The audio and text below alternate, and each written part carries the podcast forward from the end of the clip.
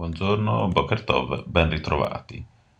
La foto del giorno è l'immagine di Alessia Piperno, libera, ritornata in Italia dall'Iran, è la foto su moltissime prime pagine di, dei quotidiani. Dopo 45 giorni di detenzione nel carcere iraniano di massima sicurezza dove vengono rinchiusi gli oppositori politici, la giovane romana è stata liberata ed è tornata a Roma con un volo militare ad accoglierla la famiglia, la Presidente del Consiglio Meloni e il Sindaco di Roma Gualtieri.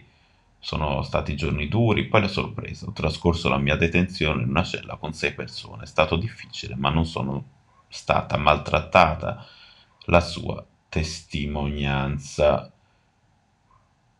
Ferno, travel blogger di 30 anni, era stata arrestata il 28 settembre scorso con l'accusa, riferisce tra gli altri il Corriere, di aver preso parte a una delle manifestazioni di piazza Teheran contro il regime in segno di solidarietà per la morte di Masa Amini.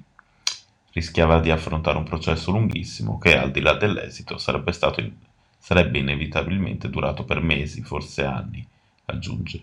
Repubblica, una fonte diplomatica del giornale, spiega che la preoccupazione iniziale era l'origine ebraica la foto con i familiari e la bandiera israeliana. Sapevano già tutto, l'hanno interrogata a lungo, senza vessazioni, e chiesto subito se lavorasse per i servizi.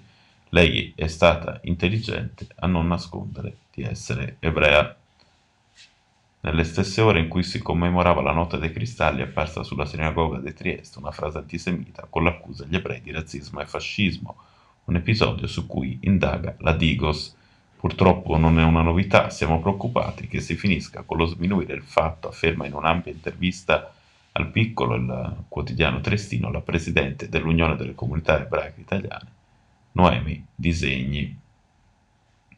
La presidente del Consiglio ha avuto un colloquio telefonico con il leader del Likud, Benjamin Netanyahu, per congratularsi per la sua recente vittoria alle elezioni. Abbiamo parlato di un prossimo incontro tra i due governi, ha detto Netanyahu, intervistato dal Venerdì di Repubblica, il regista Marco Bellocchio parla di uno dei suoi prossimi film, che sarà dedicato al caso Mortara. Il titolo è La conversione o anche Kidnapped, afferma Bellocchio. È la storia di Edgard Mortara, un bambino ebreo battezzato da una cameriera cattolica convinta che fosse in punto di morte. La Chiesa lo rapì perché all'epoca era l'Ottocento e il diritto canonico le consentiva di prelevare una ebrea, da una famiglia ebrea un bambino battezzato per educarlo cristianamente. Bellocchio spiega che anche il regista americano Steven Spielberg stava lavorando a un film dedicato a questa vicenda. Con Spielberg siamo su pianeti diversi, non l'ha più fatto e ci proviamo noi, senza competizione, dice il regista italiano.